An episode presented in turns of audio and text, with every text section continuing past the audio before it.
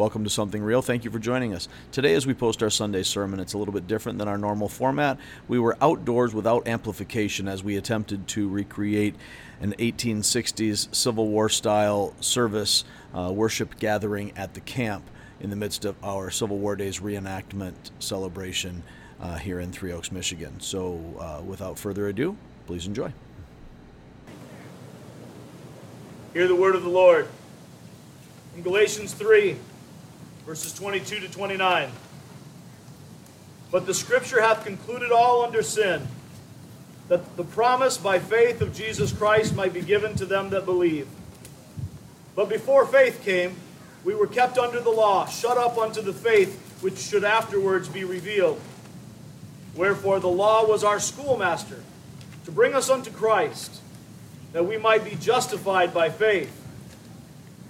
But after that faith has come, we are no longer under a schoolmaster. For ye are all the children of God by faith in Christ Jesus. For as many of you as have been baptized into Christ have put on Christ. There is neither Jew nor Greek, there is neither bond nor free, there is neither male nor female, for ye are all one in Christ Jesus. And if ye be Christ's, then ye are Abraham's seed and heirs according to the promise. This is the word of God. Brothers, sisters, friends, even as we gather here this morning, we find ourselves in the midst of a great war. I speak not of a war between nations, nor even of a war between the states, but a war between good and evil. And the battlefield is our hearts and minds. At the center of this great and terrible war is the issue of slavery. Indeed, not merely the great sin of slavery, but the great slavery of sin. Each one of us is in perpetual bondage, perpetual bondage to sin, with no escape, no hope of freedom. We cannot fight our way free. We cannot buy our freedom. No man has the means to do it. Yet we yearn for freedom, each of us. We were not born to be slaves, for we were made in God's own image. We were meant for more. Therefore, our emancipation must come. Yet we cannot accomplish it ourselves. Our Lord values people above all other things, for he created them in his image. Mankind of all creation bears the image of God universally and uniquely.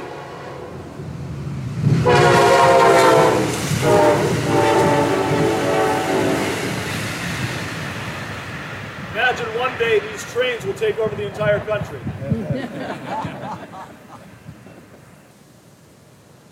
the Lord does value people above all other things, and among his image bearers, our Lord desires and prioritizes, prioritizes relationship and unity.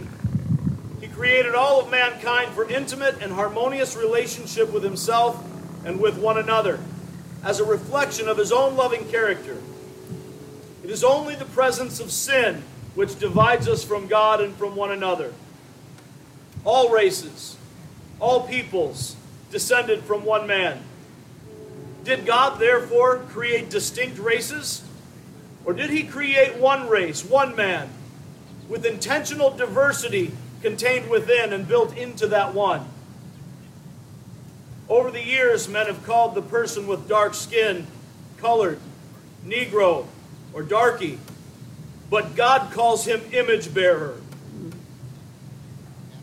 God calls him image bearer. Made in his likeness, crafted by his hand, precious in his sight. Therefore, I call him brother. If we share the same Father, does that not make of us brothers, sisters, family? Today, our central point, our core reality, if you will, is this truth. Standing before God, we are all alike. It matters not what color your skin, it matters not the geography of your home, it matters not the fatness of your wallet. As we stand before God, every single one of us is alike.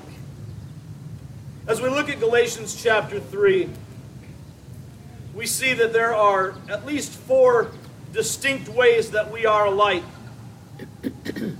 We see that we are alike in our sin. We are alike in our sin in that all of us stand condemned. Each one of us.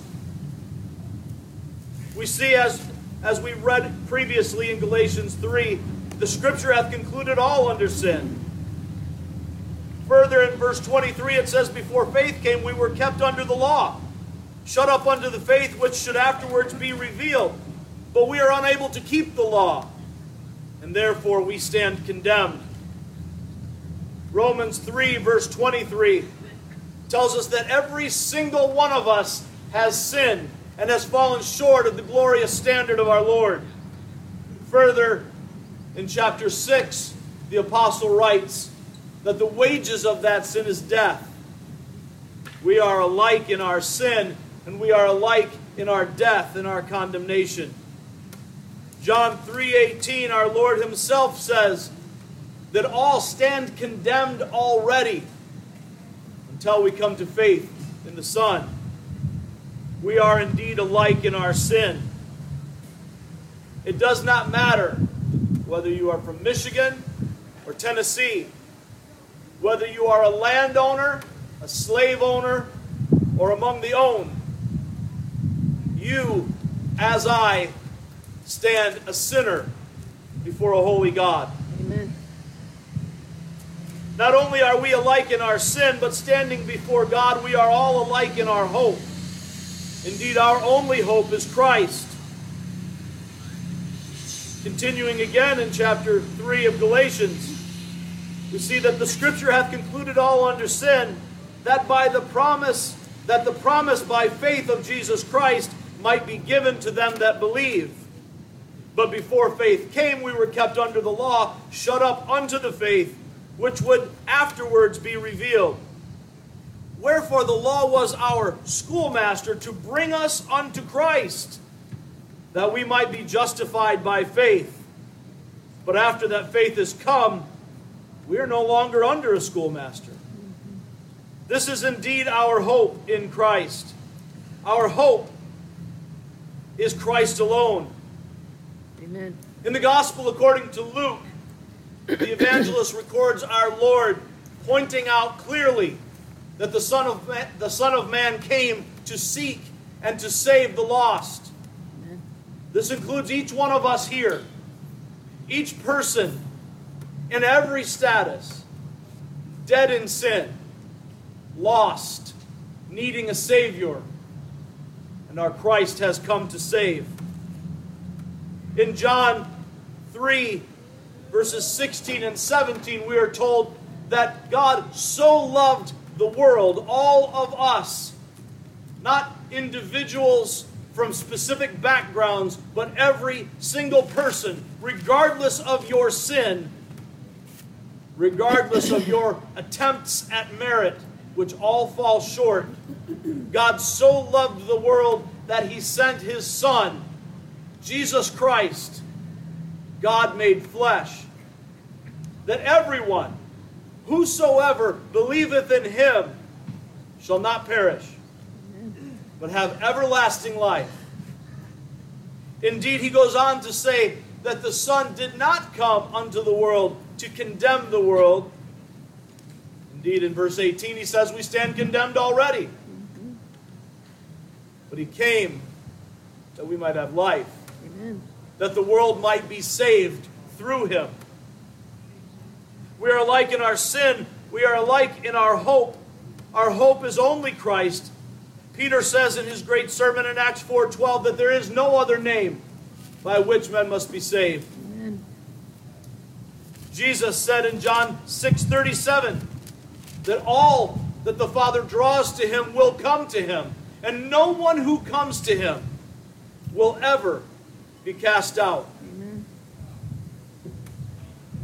Paul records in his letter to Timothy, the first letter, chapter 2, verse 4, that all men, all men should be saved. That's God's desire. That all would be saved and come to a knowledge of the truth. We are alike in our sin. We are alike in that we have hope in Christ.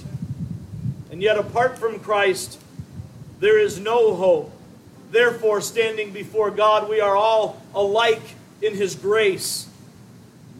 We are united by the unmerited favor of God. Looking again at Galatians 3, continuing in verses 26 and following For ye are all the children of God by faith in Christ Jesus. Let us hear this again. For ye are all the children of God by faith in Christ Jesus. That is to say, that if you are in Christ Jesus by faith, you are children of God. That means that if you are not, you remain in the condemnation that is ours by default. We remain in the condemnation that is the result of our choices. We choose our way over God's way. We choose sin. Therefore, we choose death and slavery. We are alike in His grace. For ye are all the children of God by faith in Christ Jesus. For as many as you have as have been baptized into Christ, as many of you as have been identified with the work of Christ on the cross and the gathering of his people, the church, for as many of you as have been baptized into Christ have put on Christ. You are his. You have taken him onto yourself. There is neither Jew nor Greek. There is neither bond nor free. There is neither male nor female, for ye are all one in Christ Jesus. We are united in this saving grace. We are united by a God who has given us undeserved, unmerited favor. The apostle tells us in his letter to the Ephesians that we are saved by grace through faith, that we take hold of this grace by trusting. And even that is not of ourselves, it's not of works, lest any man should boast. We are united by unmerited favor, alike in His grace. We overcome our sameness in sin by our united hope in Christ. And when we take hold of that grace, we become His children of the same Father. And we are therefore standing before God alike in His glory. Those final two verses of our passage point this out. There is neither Jew nor Greek. Your background, your nation matters not. There is neither bond nor free.